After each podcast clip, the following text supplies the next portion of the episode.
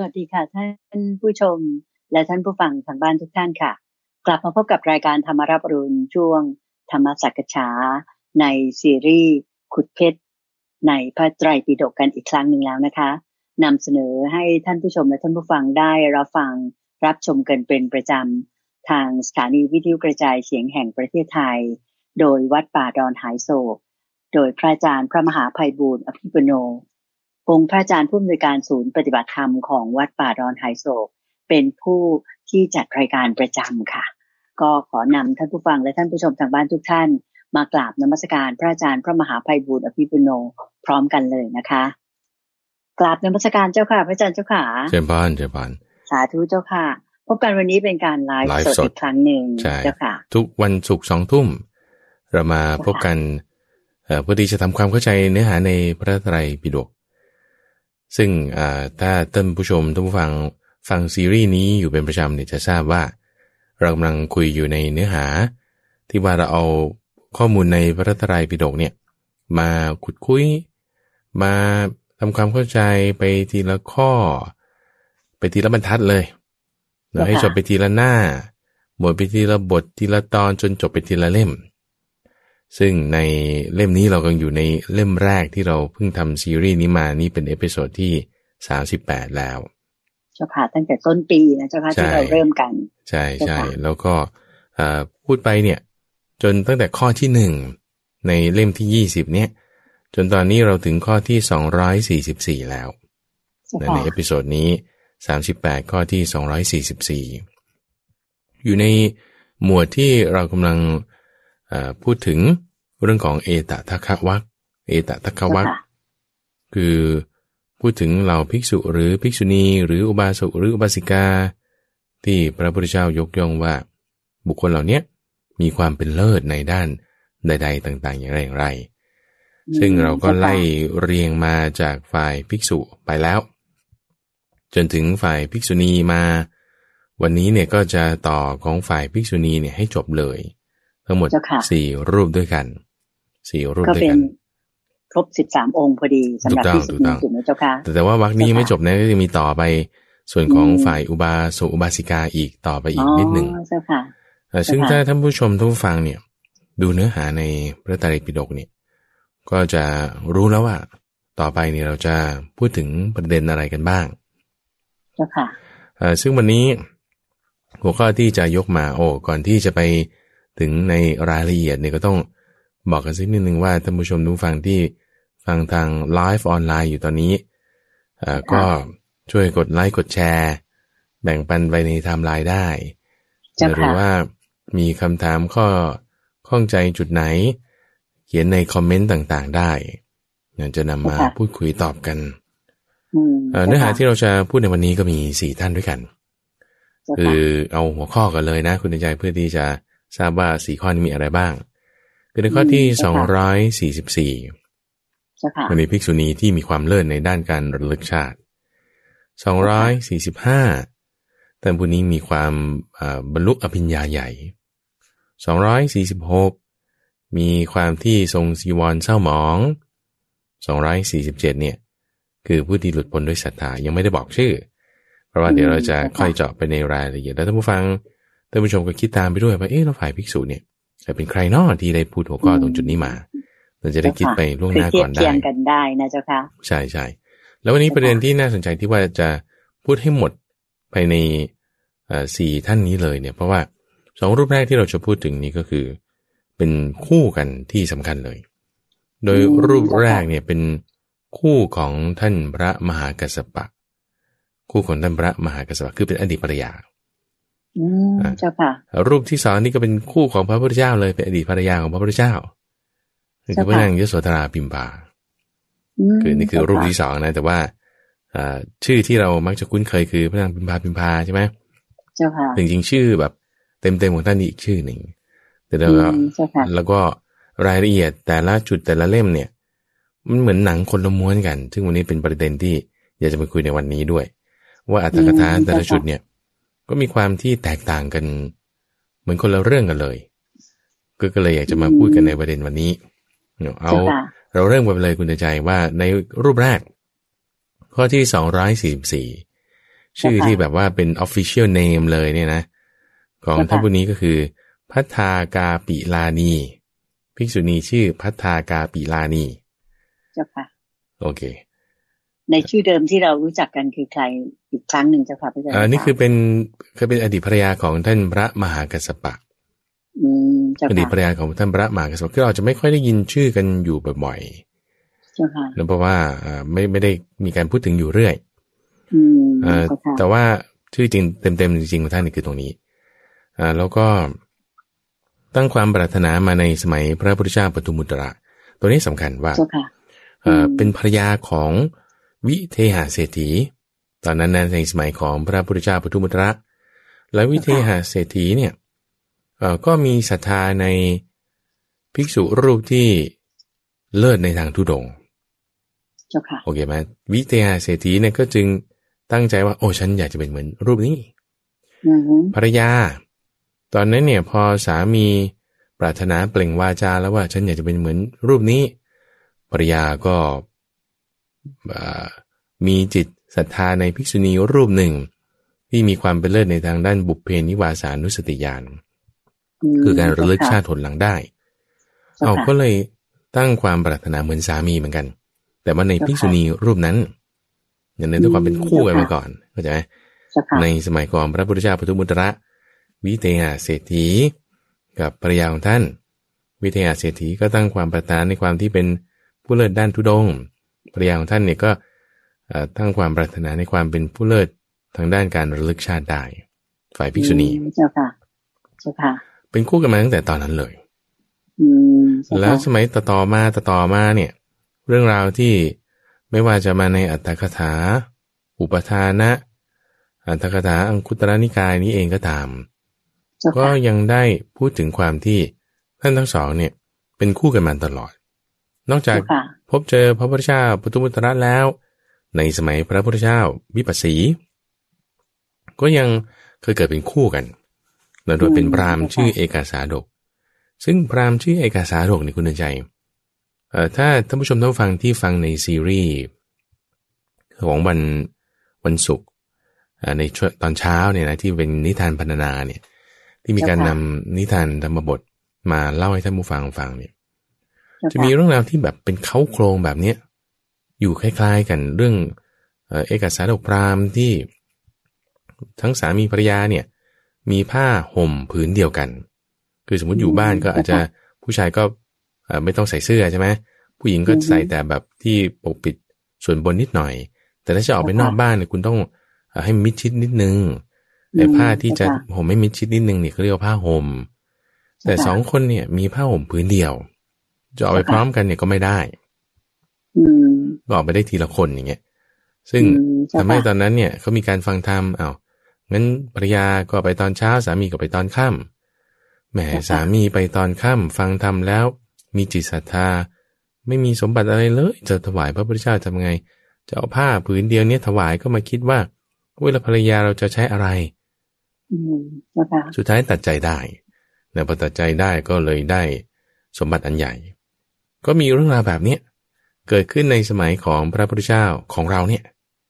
มีอยู่ในอัตถกถาธรรมบทเนี่ยพระจ้าโคดมอะใช่ใช่เจ้าค่ะซึ่งเขาเนี่ยเอากระบี่เรื่องเขาโครงเนี่ยมาเทียบเคียงกับท่านพระมหากัสสปะ ตอนเกิดเป็นเอกสาดกพรามในสมัยของพระพุทธเจ้าวิปัสสีอืมเกิดมัเจ้านคือค่ะคือเหมือนก็มันมันเกิดขึ้นในสมัยก่อน แต่ว่าเป็นคนละคนกันเจ้าค่ะอืม ซึ่งเจ้าค่ะในในเรื่องของเอกสาดกพราหมณ์สมัยของพระพุทธเจ้าโคดมเนี่ยก็ไม่ได้บอกว่าพราหมณ์คนเนี้ยบรรลุทำอะไร ก็ทำให้เราคิดว่าก็คงจะเป็นภิกษุรูปหนึ่งที่ตั้งความปรารถนาไว้ในการภายหน้าอย่างเงี้ยนะหรืออาจจะเป็นโพธิสัตว์หรืออาจจะเป็นอนุโพธิสัตว์อย่างใดอย่างหนึ่ง อันนี้ก็คือเรื่องราวความเป็นมาว่าเออในอัตถกถาบางส่วนบางจุดเนี่ย มันก็เป็นเรื่องราวที่ดึงกันไปดึงกันมา เอ่อเทียบเคียงกันได้ ซ้ำกันไปซ้ำกันมาในบางจุดบางประเด็น เจ้าค่ะอะทีนี้มีประเด็นหนึ่งที่น่าสนใจในภิกษุณีรูปนี้ก็คือว่าเอ่อได้เคยใส่โคลนในบาทของพระปัจเจกพุทธเจ้า ด้วยอืมผลกรรมข้อเนี้ยทำให้มีกลิ่นตัวเหม็นอืมีกลิ่นตัวเหม็น ซึ่งเรื่องราวตรงนี้นี่ก็มีสองส่วน อัตถกถาส่วนหนึ่งบอกว่าเออเธอคนเนี้ยเออทะเลาะกับน้องสาวของตัวเองเจ้าค่ะแล้วก็เห็นน้องสาวถวายบิณฑบาตในพระปัจเจกพุทธเจ้า คิดว่าโอ้ยน้องสาวฉันนี่จะสร้างบุญแล้วมันจะแบบมีความดีเหนือฉัน ก็เลยไปเอาเจ้าค่ะบาตรของพระปัจเจกพุทธเจ้าทิ้ง แล้วใส่โคลนตมเข้าไปแทนอ๋อคนอื่นพอเจ้าค่ะรู้ความข้อนี้ก็เลยด่าว่าว่าเอ้า โกรธน้องแล้วทำไมไปลงที่พระสงฆ์ล่ะโอ้ไม่ดีเจ้าค่ะก็เลยอืมเทไอ้โคลนตมนี้ออก แล้วก็เอาอาหารล้างอย่างดีอะไรต่างๆใส่ไปแทน เจ้าค่ะอันนี้ก็จุดหนึ่งนะอืมอีกเจ้าค่ะที่หนึ่งอัตถกถาทีริคาถา บอกว่าเอ่อน้องสาวของสามีบางอย่างนี้เป็นน้องสาวไม่ใช่น้องสาวของตนละ แต่เป็นน้องสาวของสามีเจ้าเนี่ยค่ะที่ว่าไม่ถูกกับน้องสาวของสามี เพราะว่าน้องสาวของสามีเนี่ยเอาอาหารที่ตนเองทำให้สามีเนี่ย ไปถวายพระมคือพระปัจเจกพุทธเจ้านี้ ตัวเองก็เลยทำให้สามีใหม่ ตัวเองเลยต้องมาทำให้สามีใหม่ ก็เลยแบบว่าไปลงที่น้องสาวของสามีนั้น โดยเอาอาหารเนี่ย จากบาตรของพระปัจเจกพุทธเจ้าไปทิ้ง แล้วเอาคนต้มใส่ไปแทนแต่เรื่องตอนท้ายๆนี่เหมือนกัน แต่ตอนแรกๆเนี่ย มันมันคนละอย่างกันนิดนึงอะเจ้าค่ะทีนี้ตรงจุดนี้แหละที่เลยเป็นกรรม ให้เธอนั้นน่ะมีกลิ่นตัวเหม็น มีกลิ่นตัวเหม็น เขามีการอธิบายคุณใจว่า กลิ่นตัวของเธอเนี่ยเหม็นขนาดที่แบบว่า เออเหมือนกับกลิ่นของโถส้วมที่เปิดฝาเอาไว้ สมัยก่อนส้วมไม่ใช่ส้วมซึมนะ คุณใจเนี่ยเป็นส้วมที่ไม้กระดานบางพาดไว้เฉยอืมจ้าแล้วก็ค่ะเปิดฝาเอาไว้ เหม็นตั้งแต่แบบว่าเอ่อส่งตัวไปเรือนสามี ในชาติต่อต่อๆมาเนี่ยนะชาติต่อต่อๆมาเนี่ยอืม ส่งตัวไปเรือนสามี ตั้งแต่ก้าวเข้าธรณีประตูเนี่ย โอ้โหเหม็นตึ้งเลยเหม็นตึ้งเลยสามีก็บอกโอ้นี่กลิ่นใครเนี่ย โอ้กลิ่นของเธอเนี่ย ให้หนี ให้หนีอืม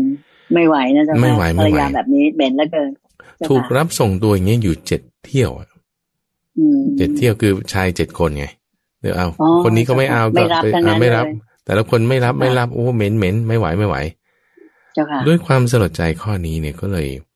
เอาทรัพย์สมบัติของตนเองทั้งหมดเนี่ยมาหลอมทำเป็นอิฐ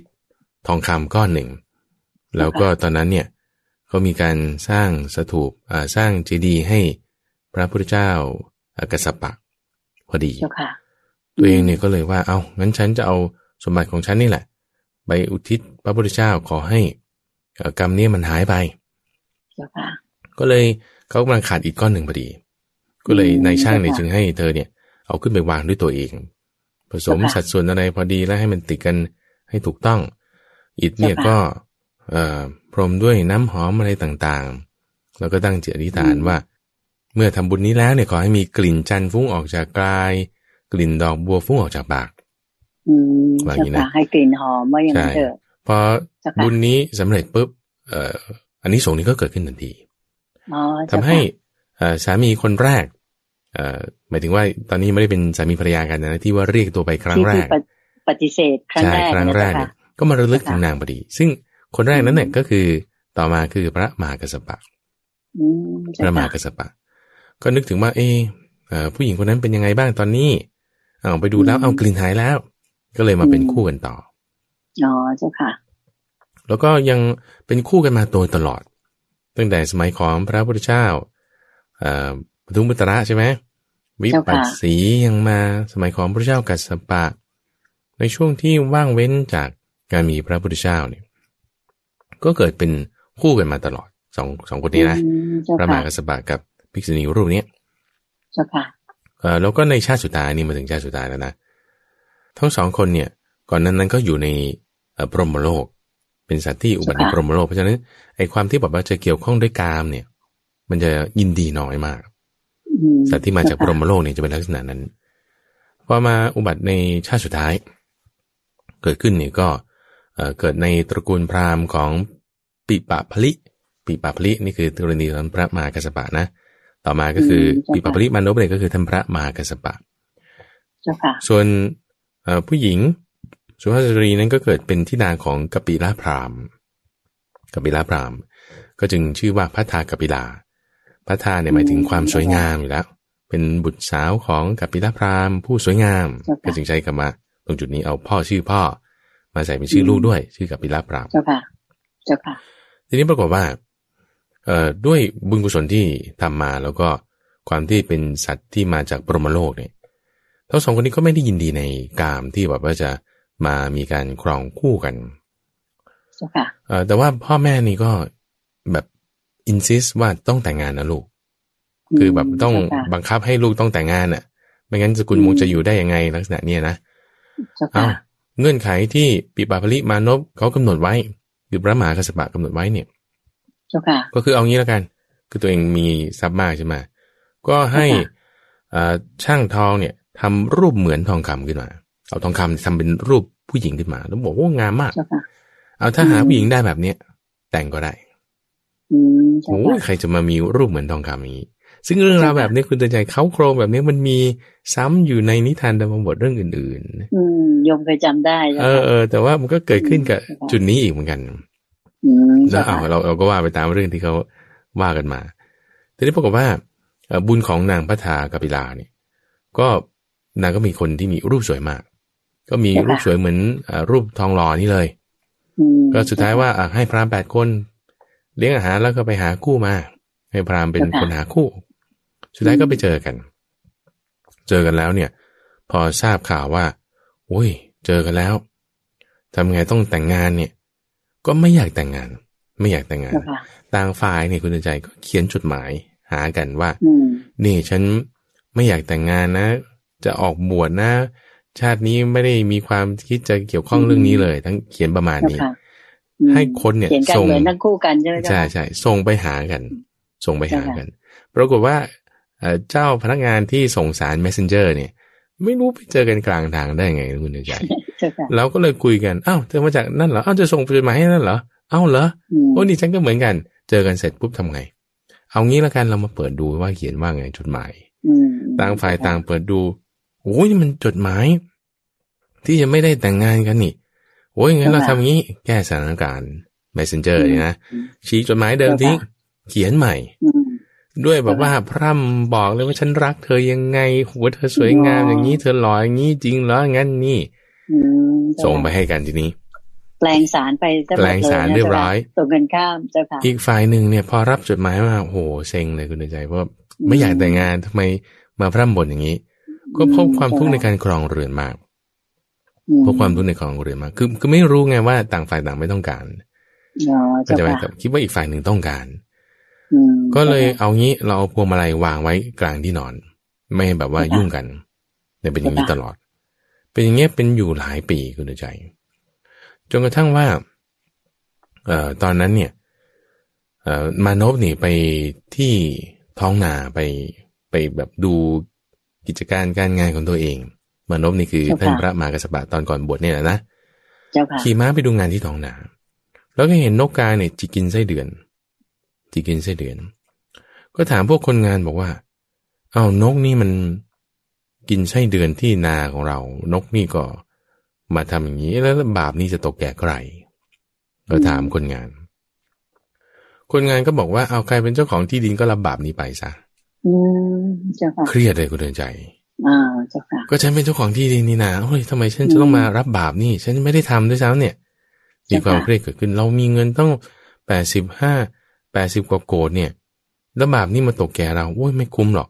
อย่างนี้เราจะเอาทรัพย์สินทั้งหมดเนี่ย ให้นางพัฒานี่ซะแล้วเราจะไปบวชเจ้าค่ะบอกอย่างนี้ให้เธอเจ้าค่ะจัดการดูแลเอ่อการงานซะอืมแฟนนางพัฒาเองคุณใจ ก็ไปดูงานของตนดูในเรือนที่เขาปลูกเอ่อ ทำเกี่ยวกับทำผ้าเขาต้องใช้ไหมใช้อะไรอย่างเงี้ยนะอืมเขาก็ปลูกตัวไหมอะไรอย่างอ่าเงี้ยเจ้าค่ะปลูกงาสไหมตากตากงาอยู่เจ้าในขค่ะณะที่ตากงาอยู่เนี่ย ก็เห็นนกกามาจิกกินสัตว์ที่อยู่ในเมล็ดงาอืมพวกเนี้ย ก็เลยมาถามว่า เอ้าแล้วบาปนี่จะตกแก่ใครเจ้าค่ะเอาพวกคนงานที่นั่นก็บอกว่าเอาใครเป็นเจ้าของงาก็ตกแก่คนนั้นน่ะล่ะอืมนางนี่ก็เครียดเหมือนกันว่า เอ้า นี่เราทำงี้แล้วได้บาปแล้วเนี่ยโอ้ยไม่ไหวแล้วไม่ไหวแล้ว ฉันคิดว่าจะยกงานนี้ให้สามีทั้งหมดแล้วฉันก็จะไปบวชเจ้าค่ะอาจจะจะไปบวชก็มาคุยคุยกันแล้วเอ้าทำไมเธอว่างี้ ฉันก็ว่างี้ เอางี้แล้วกัน เอ่อสมมุติว่าถ้าฝ่ายสามีจะละ แล้วฉันจะรับมาเนี่ยก็เหมือนกับคนถุยน้ำลายทิ้งแล้วเราก็ไปกินน้ำลายเขาอย่างนี้ใช่ไหมงั้นเราทั้งสองคนเนี่ย บวชซะบวชซะโกนผม แต่ว่าบวชไม่ได้เพราะว่าลูกน้องเต็มบ้านเลย คุณเดชเนี่ยมาทั้งคนก็แบบรักใครชอบพอสามีภรรยาคู่นี้ ก็เลยทำงี้ว่าให้คนไปซื้อผ้าย้อมน้ำฝาดมาจากตลาด แล้วก็โกนผมให้กันละกันโกนผมให้กันละกันพอโกนผมปุ๊บก็จำไม่ค่อยได้แล้วนะผมผ้าอะไรเศร้ามองนิดหนึ่งก็เดินออกไปไม่มีใครจำได้จนกระทั่งไปถึงเมืองทางนอกๆไปหน่อย พวกทาสเอ่อที่อยู่เมืองข้างๆเนี่ย ก็จำได้จำได้ก็ อุ้ย ทำไมถึงจะมาบวชกันไม่รักกันแล้วหรืออะไรต่างๆก็เอางี้ไม่ละจะสละสมบัติหมดละฉันจะไปบวชทีก็มีความคิดกันว่าเอ๊ะสองคนเดินไปด้วยกันเนี่ยสามีก็เดินนำไปภรรยาก็เดินตามมา เอาแล้วนี่บวชหรือไม่ทำไมยังไม่ยอมพรากจากกันกันแน่เอาเราจะแยกทางกัน จะแยกทางกัน ซึ่งคุณเดียนคิดดูนะสร้างบารมีกันมาตั้งนานนานอยู่ด้วยกันมาตลอดอะ แล้วถึงมันจะแยกทางกันเนี่ยโอ้โหแบบแผ่นดินสั่นสะท้านสะเทือน เหนือมาที่ว่าจะแยกกันเนี่ยทำให้พระพุทธเจ้าเนี่ยรู้แล้วว่าอ๋อนี่จะแยกกันแล้ว เอ้างั้นเราต้องไปรับมหากัสปะถึงถึงมาประวัติของท่านพระมหากัสปะที่เราได้คุยกันมาว่า พระพุทธเจ้าเนี่ยไปต้อนรับก่อนที่ท่านเนี่ยมาบวชตรงนี้ ส่วนนางพัฒาปิยานีเนี่ยก็กว่าจะได้บวชนะคุณเดชต้องไปประพฤติอยู่สำนักปริพาชกอยู่ตั้งห้าปีเพราะตอนนั้นยังไม่มีภิกษุณีไงภิกษุณีเนี่ยมีมาปีที่สี่ที่ห้า หลังจากที่พระพุทธเจ้าอุบัติขึ้น จึงค่อยมาบวชในสำนักของพระนางมหาประชาบดีโคตมีเดี๋ยวเราก็ได้รับการยกย่องจากพระพุทธเจ้าในความเป็นผู้ที่ระลึกชาติทนหลังได้คือคือในความที่ระลึกชาติทนหลังนี่คุณชัยเพราะว่าเหตุปัจจัยในความที่ว่าท่านสร้างอธิษฐานไว้ในการก่อนด้วยเหตุปัจจัยข้อนี้คือบางทีอาจจะไม่ได้มี เหตุการณ์อะไรที่แสดงถึงความสามารถในข้อนี้ในชาตินั้นๆ ก็อย่างนั้นแต่ว่าอาศัยความที่ชาติก่อนเนี่ยได้ตั้งจิตอธิษฐานไว้จึงจึงได้มีความสามารถข้อนี้ในการระลึกชาติได้คือมากกว่าใครๆเลยนะเจ้าคะอันนี้ก็เป็นเรื่องที่พระอาจารย์เคยคุยไว้ว่าเคยเล่าให้ฟังว่าการระลึกชาติได้เนี่ยบางทีก็บางองค์ก็ระลึกได้ได้เหมือนกัน แต่ว่าจะระลึกแบบมากที่สุดก็คงจะเป็นองค์ที่ได้รับการยกย่องนะเจ้าคะอันนี้ก็คือเรื่องราวของท่านภิกษุณีรูปแรกนี้ ที่เคยเป็นอดีตภรรยาของท่านพระมหากัสปะ ชื่อว่านางพัฒากาปิลาจ้าค่ะนะอ้าวทีนี้ถามท่านผู้ฟังท่านผู้ชมว่า แล้วฝ่ายภิกษุล่ะที่มีความเลิศในการระลึกชาติได้นี่คือใคร เจ้าค่ะ อันนี้โยมก็หามาแล้ว เพราะว่าข่าวที่แล้วพระอาจารย์ก็ถามแบบนี้ ก็คือพระโสพิตะเจ้าค่ะพระอาจารย์ถูกต้องไหมเจ้าค่ะถูกต้องถูกต้องพระโสพิตะที่มีความเลิศในการระลึกชาติทนหลังได้เจ้าค่ะถัดมาในรูปที่สองรูปที่สองนี่ก็คือภิกษุณีที่มีความเลิศในความเป็นผู้มีอภิญญาใหญ่ อภิญญาใหญ่เนี่ยหมายความว่ามีอภิญญามาก มีความสามารถมีฤทธิ์อะไรต่างๆ มากมายท่านที่มีอภิญญาใหญ่เนี่ยก็อย่างเช่น พระอัครสาวกสองรูปมีความสามารถนอกจากเรื่องปัญญานอกจากเรื่องฤทธิ์ก็ยังมีตรงนั้นนี้ ก็เลยเรียกรวมๆว่ามีอภิญญาใหญ่ นอกจากนี้ยังมีท่านพระภากุละนี่คือเฉลยให้ก่อนเลยนะ พระภากุละแล้วก็มีภิกษุณีรูปนี้แหละคือนางพัฒากัจจานีทางพระธากัจจานีซึ่งภิกษุณีรูปนี้ทำไมถึงชื่อนี้ก็คือพระธานี่ก็หมายถึงความสวยงามล่ะ แล้วกัจจาเนี่ยกัจจานะ ก็คือมีรูปเหมือนทองคำกัจจานะนี่คือมีรูปเหมือนทองคำก็คืออพิกพระนางพิมพานั่นเองมันจะในพระนางพิมพาที่เราจะรู้จักกันในชื่อยโสธราบ้าง พิมพาบ้าง มารดาของพระราหุลบ้างเจ้าค่ะในอีกที่หนึ่งพิมพาหรือยะโสธรา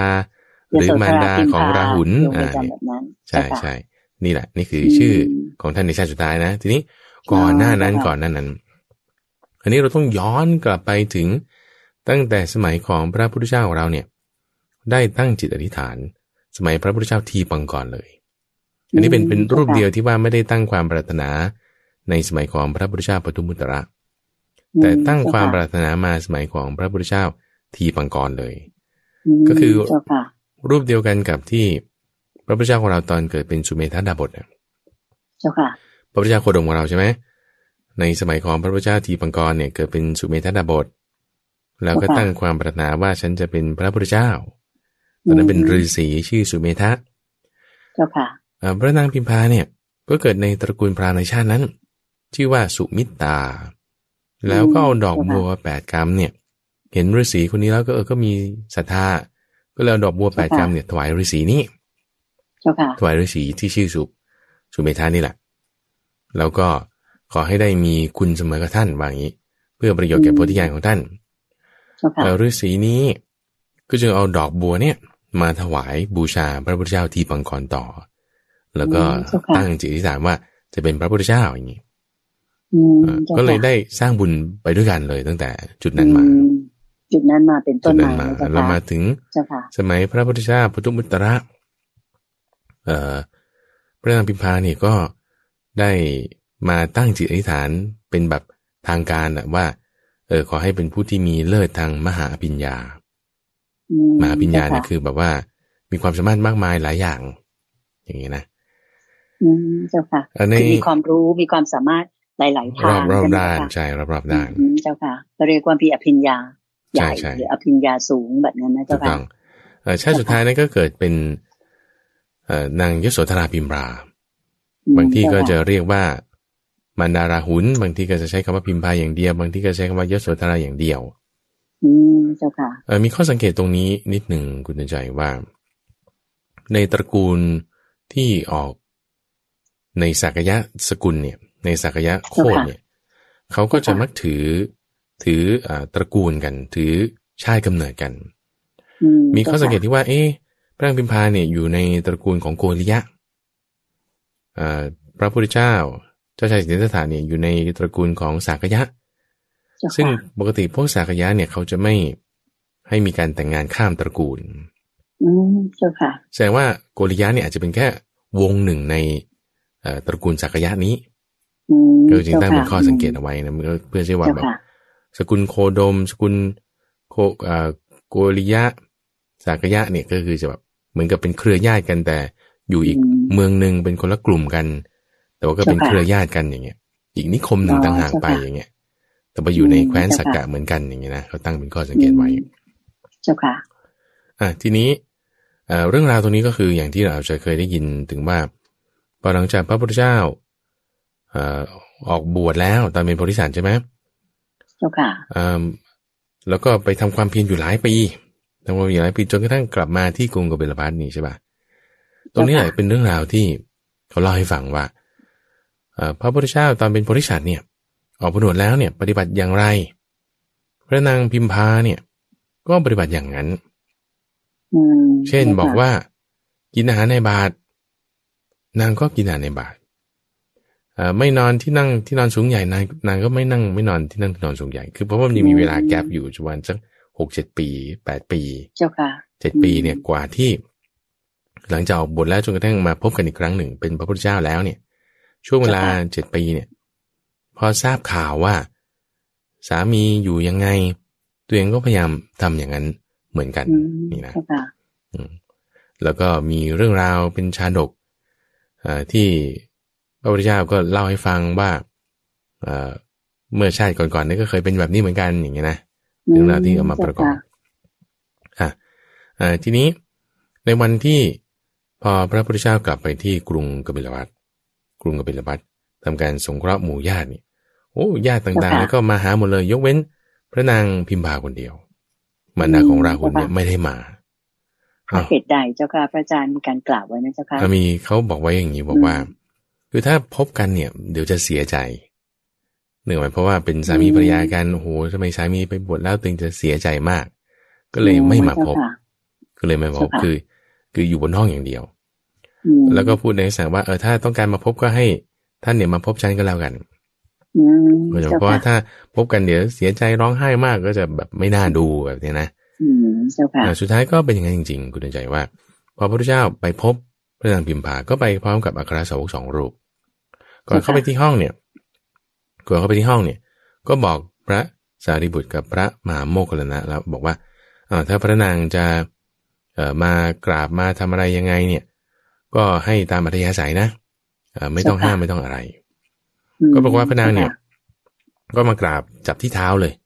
แล้วก็มาอืมกราบมาร้องไห้ขึ้นเกลือกอยู่แถวนี้อืมอ่าก็แสดงเจ้าค่ะความเสียใจอย่างที่ว่านี่มอ่าแล้วก็พอเจ้าค่ะปลอบทำความ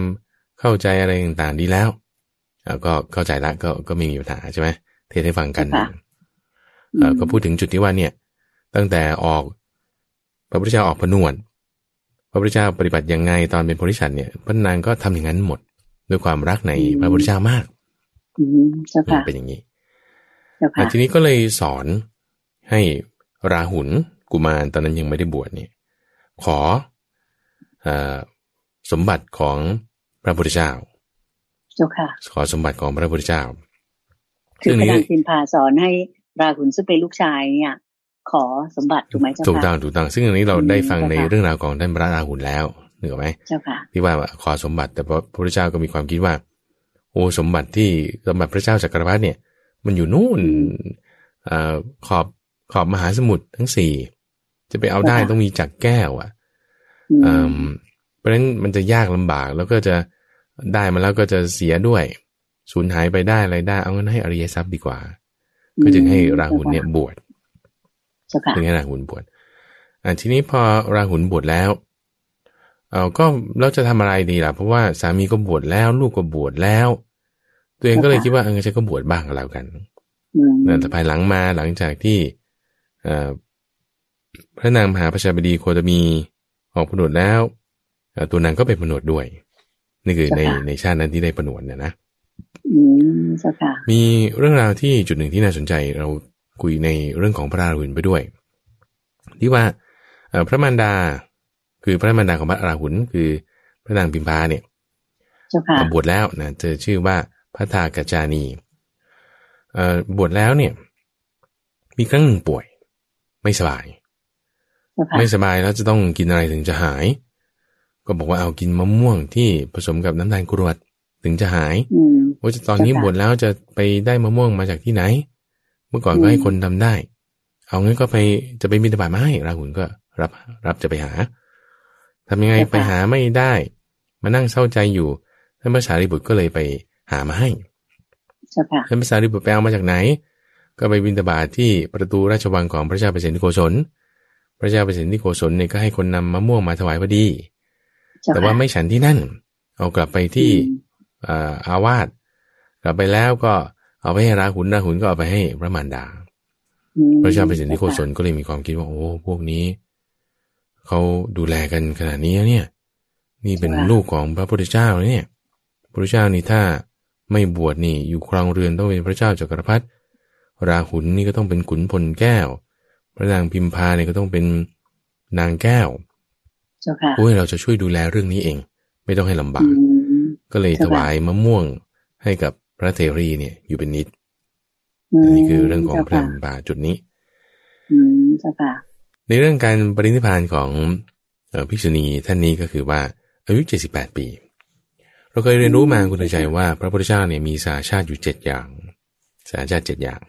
หนึ่งในเจ็ดอย่างนั้นก็คือพระนางพิมพานี่แหละ ที่ว่าเกิดอืมปีเดียวกัน อายุเท่ากันเจ้าค่ะแต่พระนางพิมพาเนี่ยจ้ค่ะปรินิพพานก่อนพระพุทธเจ้าตอนอายุ78ปี ก็คือสองปีก่อนพระพุทธเจ้าจะปรินิพพานถูกไหมเจ้าใช่ค่ะใช่ใช่ในช่วงอืมเจ้าค่ะ18เดือนนั้น18เดือนนั้นอืมได้มีการเสียไปของคนสำคัญสำคัญเลย ไม่ว่าจะเป็นใช่ค่ะเอ่อพระนางพิมพานี่เองเอ่อพระสารีบุตร พระมหาโมคคลานะ พระเจ้าเปรตที่โกศลก็อยู่ในช่วงนี้อืมเอ่อสำคัญสำคัญอยู่ในช่วงนี้ เจ้าค่ะแล้วก็ก่อนการปฏินิพพานก็จะเป็นลีลาของอีกหลาย ๆ รูป เขาโครงเรื่องก็จะคล้ายๆ กันคุณใจที่ว่าเจ้าค่ะอะพอมาทุลาพระพุทธเจ้าปฏินิพพานแล้วพระพุทธเจ้าก็ว่าเอางั้นก็แสดงฤทธิ์ให้ดูหน่อยอย่างเงี้ยนะอืมก็แสดงฤทธิ์เจ้าค่ะต่างๆ นานา แล้วก็ปฏินิพพานไปเจ้าค่ะอันนี้คือเรื่องของภิกษุณีรูปที่สองคือท่านเอ่อพัฒากจานีเทรีหรือที่เรารู้จักกันในนามของยโสธราพิมบาเจ้าค่ะ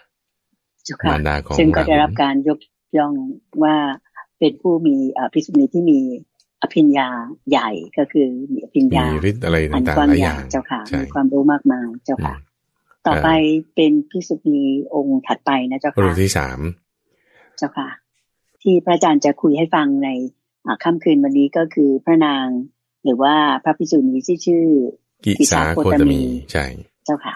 ที่ท่านนั้นมีความเลิศในความเป็นผู้มี จีวรเศร้าหมอง จีวรเศร้าหมองเจ้าค่ะภิกษุคือใครไหนท่านผู้ฟังลองคิดตาม หรือดูโน้ตไปตามด้วยว่าคือใครเจ้าค่ะในอดีตสามเรื่อง คือคือเรื่องราวตรงเนี้ย ถ้าท่านผู้ชมท่านผู้ฟังได้ฟัง เมื่อวันนี้เองที่เราออกอากาศตอนตอนเช้าธรรมาเนี่ยได้นำเรื่องของนิทานธรรมบท เรื่องของพระนางเรื่องของกีสาโคตมีนี่แหละมาให้ฟังนั่นคือรายละเอียดที่มาใน นิทานธรรมบท ทีนี้อัตถคถาที่เกี่ยวกับภิกษุณีรูปเนี้ยมีมาถึงห้าแห่งด้วยกันห้าแห่งด้วยกันในอัปทานะที่เราฟังเมื่อสักครู่เมื่อเมื่อวันช่วงของนิทานบรรณนาเนี่ยคือคือธรรมบทนะอัตถกถาธรรมบทยังมีอัปทานะอัตถกถา ยังมีที่มาในเทรีคาถายังมีในสังยุตตนิกายอีก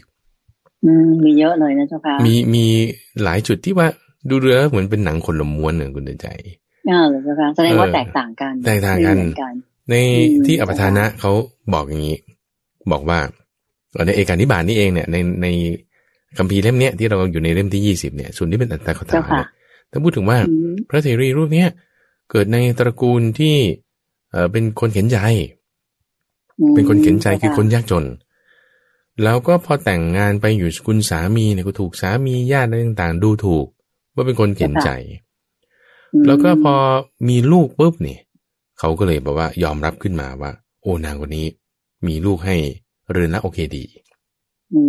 แล้วก็พอลูกเริ่มเดินได้วิ่งเล่นไปมาได้ ลูกตาย นางก็เศร้าโศกทุกข์ใจหนักมากเลยว่าเราได้รับการยอมรับเนี่ยเพราะลูกพอลูกไม่มีแล้ว การยอมรับอะไรต่างๆมันก็จะไม่เกิด โอ้ย คนในเรือนก็พยายามจะเอาลูกไปทิ้ง เพราะว่าตายแล้วคนอินเดียก็ไม่ได้เก็บไว้หลายวันเหมือนคนใดก็ไม่ยอม นางไม่ยอม พยายามที่จะไปอ้อนวอนหาคนนั้นคนนี้ว่าวิธีการจะช่วยลูกยังไง ยาที่จะรักษามีไหมนางไม่รู้ไม่เก็ตไม่เข้าใจเลย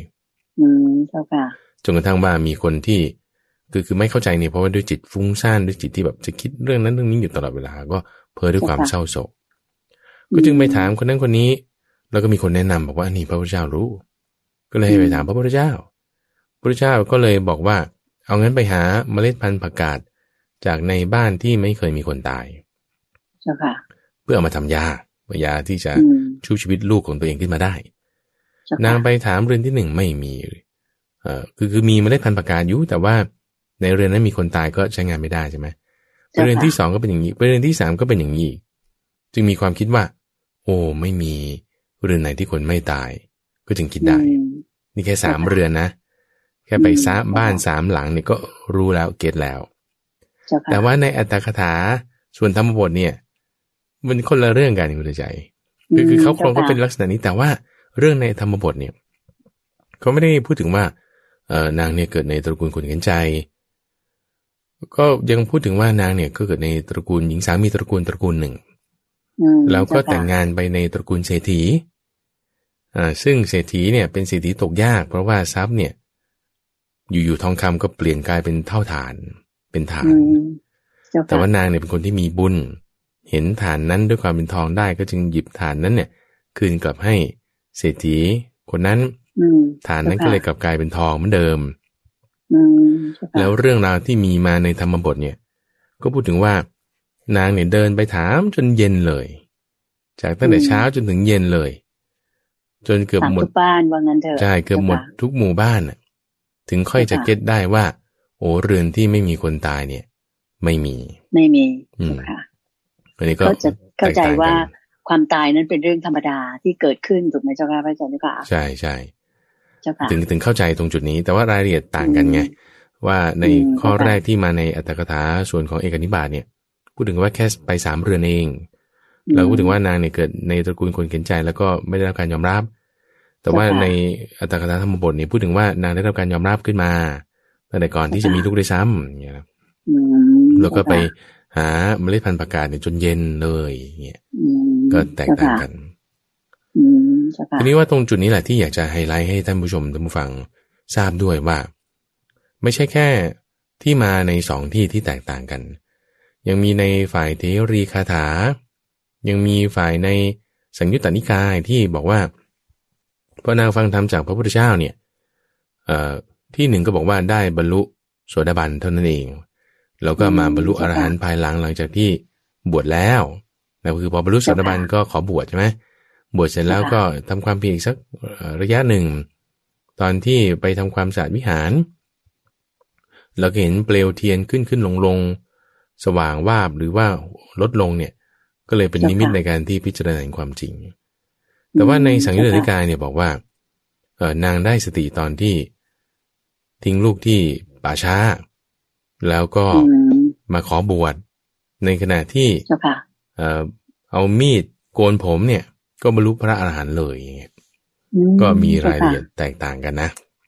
อืมเจ้าค่ะ แต่เป็นบุคคลคนเดียวกันแหละ แต่ว่าเรื่องเล่าจะแตกต่างกันไป ใช่ใช่ใช่ตรงนี้แหละที่คืออาตมาก็ไม่รู้ว่าไหนถูกไหนผิด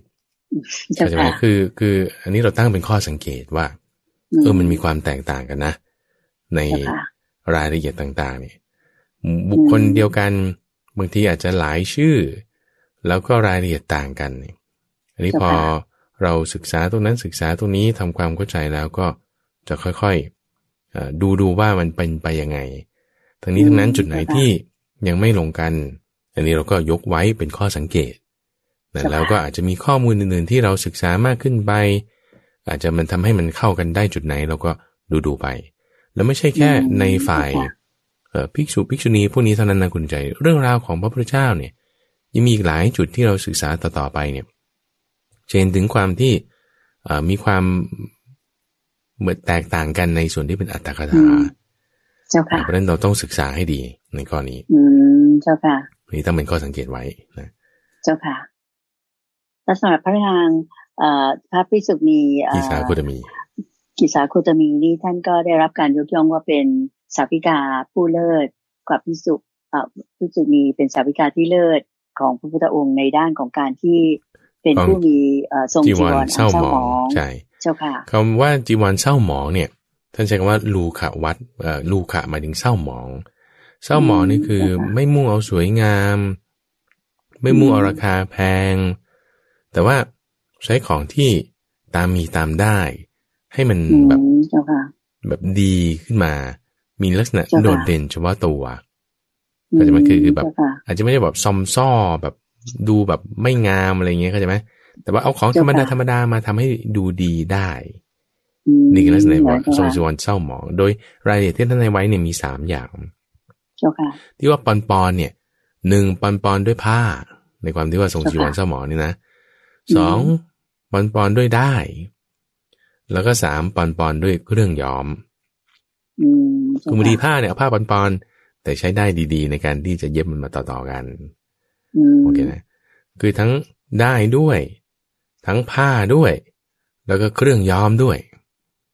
เครื่องย้อมที่ย้อมก็ก็ปอนปอนมองนิดนึงใช่ใช่อันนี้ท่านได้รับการยกย่องจากพระพุทธเจ้าในเรื่องนี้ โดยยกย่องให้เท้าสกะเทวราชเลยนี่แหละฟังว่า เออภิกษุณีรูปนี้ชื่อบากีสาโคตมีแล้วก็มีความเลิศในความเป็นผู้ที่ทรงผ้าบางสกุล คือผ้าเปื้อนฝุ่น ผ้าปนปอนมีจุดหนึ่งที่น่าสนใจในภิกษุณีรูปนี้คือว่า มีครั้งหนึ่งที่มาเนี่ยมาเบียดเบียนท่านใช่ค่ะตอนนั้นท่านก็อยู่ที่ป่าอันตวัน คือป่าที่อ่าเป็นที่หลีกเล่นนั่งพักอยู่ที่โคนไม้แห่งหนึ่งเนี่ยมาเนี่ยก็รู้ประวัติของท่านเนี่ยว่า เนี่ยลูกตายแล้วก็ อ๋อมานั่งอยู่นี้ก็มาเบียดเบียนอะ ในความที่คิดว่าจะให้เกิดความกลัวให้เออให้นึกถึงความหลังเก่าๆนะ จะเสียใจไหมอะไรเงี้ยขนาดถึงว่าลูกตายแล้วยังไม่ยอมทิ้งลูกเนี่ย ก็เลยมาพูดเยอะๆบอกเนี่ย เสียลูกใช่ไหมล่ะ เลยมานั่งเศร้าหมองเหมือนคนร้องไห้อยู่คนเดียวในป่าคิดถึงใครอยู่หรือเปล่าประมาณนี้ อืมมาย่อเย้ยโอ้ยท่านเป็นพระอรหันต์แล้วเนาะก็เลย สบายใจแล้วไม่มีปัญหา ก็พูดถึงความที่ว่าละความเพลินละความมัวเมาทำลายกิเลสอวิชชา อาสวะอะไรต่างๆแล้ว อยู่เหนืออำนาจของมารแล้วแต่มารนี่ก็เสียใจแล้วว่า โอ้ย เราแกล้งภิกษุณีรูปนี้ไม่ได้ก็เลยเพ่นหนีไปอืมเจ้าค่ะอันนี้นะคือเรื่องราวของภิกษุณีที่ชื่อว่ากีสาโกตมีเจ้าค่ะเอ่อที่ชื่อว่ากีสานี่มีรายละเอียดนิดหนึ่งคุณใจว่า คือท่านเนี่ยมีรูปร่างเล็ก เป็นคนผอมอืมก็เลยเรียกว่าค่ะกีสา ตัวนี้หรือเปล่าที่อ๋อทำให้บางคนจะเข้าใจไปในลักษณะที่ว่า ท่านเนี่ยเกิดในตระกูลที่แรงแค้น หรือว่าตระกูลที่เข็นใจ เพราะว่าคำนี้มันก็จะให้ความหมายเป็นในลักษณะนั้นก็ได้นะอ๋อเจ้าค่ะ มีสองทางด้วยกันนะเจ้าค่ะใช่ใช่คือตรงเป็นนี้ตัวเล็กรูปร่างเล็ก หรือคนว่าที่แบบว่าเหมือนยากจน ยากจนอ่าใช่แบบนี้อืมเจ้าค่ะหรือเปล่าที่ทำให้อัตถกถาส่วนหนึ่งเนี่ยก็อาจจะตีความไปในลักษณะนั้น อันนี้เรามาก็ตั้งเป็นข้อสังเกตไว้นะ ในเรื่องของศัพท์เรื่องของภาษาอืมอ้าวเจ้าค่ะฝ่ายภิกษุคือใครคุณใจอืมโยมหามาแล้วก็ต้องคิดว่าเป็นพระโคสะราชถูกไหมเจ้าโมค่ะคคราชนะพระโมคคราชโมคคราชอ่าเจ้าค่ะใช่โมคขคอราชอภัยเจ้าค่ะโมคคราชก็จะเป็นผู้ทรงจีวรอันเจ้าหมองเหมือนกันใช่ใช่ในฝ่ายของพระพิสุนะเจ้าค่ะ อะต่อไปรูปสุดท้ายในวันนี้คือ ข้อที่สองร้อยสี่สิบเจ็ดเจ้าค่ะเป็นภิกษุณีที่ชื่อว่า สิงคาละมาตาเทรี สิงคาละมาตาเทรี มาตานี่คือหมายถึงเป็นแม่ของสิงคาละมานพสิงคาละกะมานพนี่เราอาจจะเคยได้ยินชื่อนะ สิงคาละสูตร ที่อาตมาเคยเอามาอ่านให้ฟังแล้วก็ยกมาประกอบอยู่บ่อยๆคุณในใจสิงคาละกะเนี่ยเอ่อคือ มานพที่เขาไปกราบทิศทั้งหกทิศอะอืมพระพุทธเจ้าบอกโอ้ยไม่เขาไม่ได้ทำกันอย่างนี้เขาก็เลยพระพุทธเจ้าก็เลยอธิบายเรื่องของทิศทั้งหกว่าการนอบน้อมทิศทั้งหกเนี่ยทำอย่างไรอืมนี่แหละคือแม่ของมานพคนนี้แหละอืมอ่าแม่ของเจ้าค่ะมานพคนนี้แหละก็หนังคนละเจ้าค่ะม้วนอีกคุณเดินใจเอาเอาก่อนที่จะไปถึงจุดนั้นเจ้าค่ะอ่าท่านเป็นผู้เลิศในความที่บุรุษพ้นด้วยศรัทธาเจ้าค่ะโอเคนะหลุดพ้นด้วยศรัทธาเจ้าอ่าค่ะ ภิกษุคือใคร ว่าที่จะพระพิสุอ่าภิกษุที่มีความเลิศในทางด้านศรัทธาวิมุตติหลุดพ้นด้วยศรัทธาเนี่ยคือใคร เดี๋ยวตอนท้ายเราจะพระวมากกะลิเจ้าค่ะอ่าถูกต้องถูกต้องพระวากาลิเจ้าค่ะอ่าเจ้าค่ะอันนี้มาถึงเรื่องของท่านนี้นิดหนึ่งก็ตั้งค่ะความปรารถนาไว้ในสมัยของพระพุทธเจ้าปทุมพุตระแล้วเจ้าค่ะว่า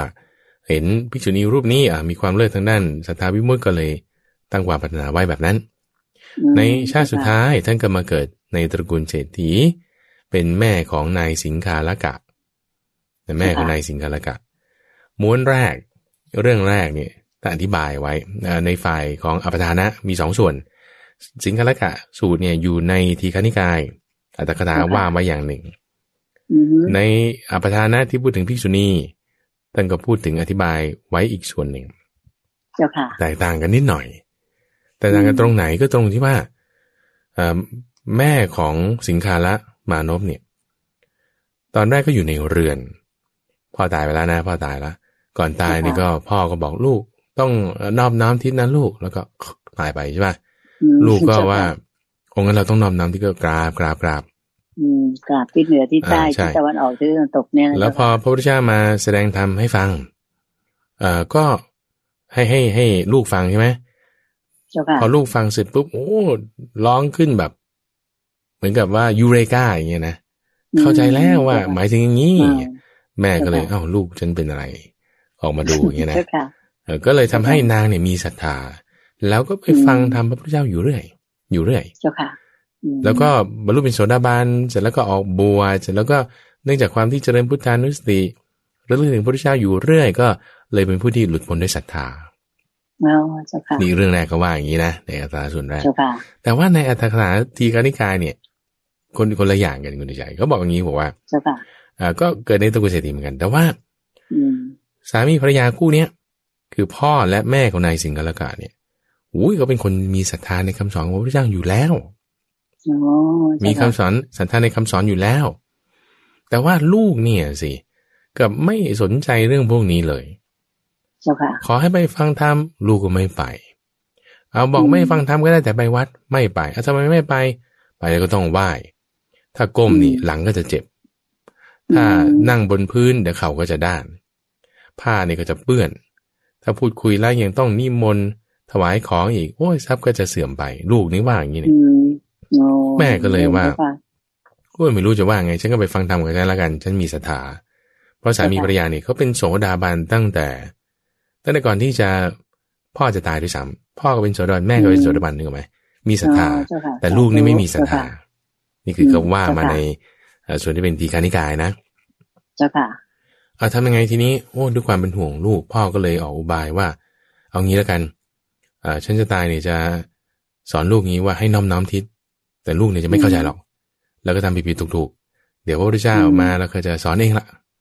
ว่าอย่างนี้ฮะ ก็จึงบอกว่าลูกน้อมน้อมทิศนั้นแล้วก็ตายไปใช่ไหมลูกเนี่ยก็พาซื่อ เอาเงินน้อมน้อมที่ฉันก็ลุกแต่เช้าเลยกราบทิศทางนั้นทางนี้ทางโน้นกราบจนเหงื่อแตกเอาในใจ เหงื่อแตกเนี่ยผมเปียกเสื้อผ้าเปียก เจ้าค่ะพุทธเจ้านี่ก็เดินผ่านมาพอดีอ้าวหนูทำอะไร พ่อบอกให้กราบทิศโอ้ยทิศก็ไม่ได้กราบอย่างนี้เอาทิศเบื้องหน้าเป็นอย่างนี้นี่คือมารดาบิดา ทิศเบื้องขวาคือครูอาจารย์ ทิศเบื้องหลังคือบุตรภรรยา ทิศเบื้องซ้ายคือมิตรอมาต ทิศเบื้องบนคือสมณพราหมณ์ทิศเบื้องล่างคือเอ่อท่านกรรมกรทำอย่างนี้นี่ว่าอย่างนี้ แล้วก็อธิบายในเรื่องของสิงคาลกาสูตรนะกรรมกิเลสสี่อย่างเป็นยังไงอคติสี่อย่าง อบายมุขหกอย่าง คนเทียมมิตรสี่อย่าง มิตรแท้สี่อย่าง ทิศทั้งหกมีมารดาบิดาเป็นต้นยังไงเนี่ยโอ้พอแบบพระสูตรนี้ยาวมากก็จะจะอ่านให้ฟังก็ชั่วโมงหนึ่งเจ้าค่ะอ่าแล้วก็ พอในสิงคาลกาเนี่ย ได้ฟังทำข้อนี้ก็ยูเรกาขึ้นมาแบบโอ้ยรู้แล้วเข้าใจแล้วก็เลยมีศรัทธาขึ้นมาตรงนี้ภายหลังอุบาสิกาที่เป็นแม่ของนายสิงคาลกาเนี่ยก็ออกบวชแล้วก็มีศรัทธาในพระพุทธเจ้าก็ได้บรรลุธรรมขึ้นมา แล้วก็มีรายละเอียดแตกต่างกันอย่างนี้แหละคุณใจในอัตถกถานะก็ตั้งเป็นข้อสังเกตเอาไว้นะเจ้าค่ะอาจารย์เจ้าค่ะเป็นข้อสังเกตเอาไว้ อันนี้คือท่านนี่ก็เป็นผู้เลิศ ในความเป็นผู้หลุดพ้นด้วยศรัทธา ในกรณีของภิกษุณีที่เป็นแม่ของนายสิงคาลกะเจ้าค่ะนี่คือข้อสองร้อยสี่สิบเจ็ดนะวันนี้เราพูดกันสี่รูปด้วยกันเจนบานเจ้าค่ะ ก็โยมคิดว่าวันนี้ท่านผู้ชมและท่านผู้ฟังที่ตามรับฟังพระอาจารย์พระมหาภัยบูรณ์อภิปุโนแห่งวัดป่าดอนไฮโศก ได้เมตตามาพูดคุยเล่าให้ฟัง หรือขุดเพชรในพระไตรปิฎกให้เราได้รู้จักกับพระพิสุทธิ์นี้ สี่รูปด้วยกันในวันนี้ก็คิดว่าเป็นเรื่องที่น่าสนใจนะเจ้าค่ะมีข้อสังเกตถึงความแตกต่างอะไรต่างๆ ซึ่งเราก็รับฟังเป็นความรู้กันไว้ ถือเป็นเรื่องที่ดีทีเดียวที่จะได้เห็น หมายถึงว่าความแตกต่างหรือว่าความเหมือนอะไรต่างๆ ก็เรียกก็ไม่ไม่ได้มีเอ่อความเรียกว่ามีนัยยะสำคัญอะไรที่จะทำให้ ความเชื่อหรือความอะไรมันมันหมดไปนะเจ้าค่ะแต่เพียงแต่ว่าเรื่องเล่าจะแตกต่างกันไปเท่านั้น ก็คิดว่าคงจะถึงเวลาแล้วเจ้าค่ะพระอาจารย์เจ้าค่ะวันนี้เวลาในรายการของเราหมดแล้ว ก็คิดว่าคงจะต้องขอนำญาติโยมทุกท่านกราบขอบพระคุณและกราบนมัสการลาพระอาจารย์พระมหาภัยบูรณ์อภิปุโน และพระเดชพระคุณหลวงพ่อดรสะอาดทิโตภาโซเพียงแค่นี้นะเจ้าค่ะขอกราบขอบพระคุณและกราบนมัสการลาเจ้าค่ะพระอาจารย์เจ้าค่ะเจริญพรสาธุเจ้าค่ะ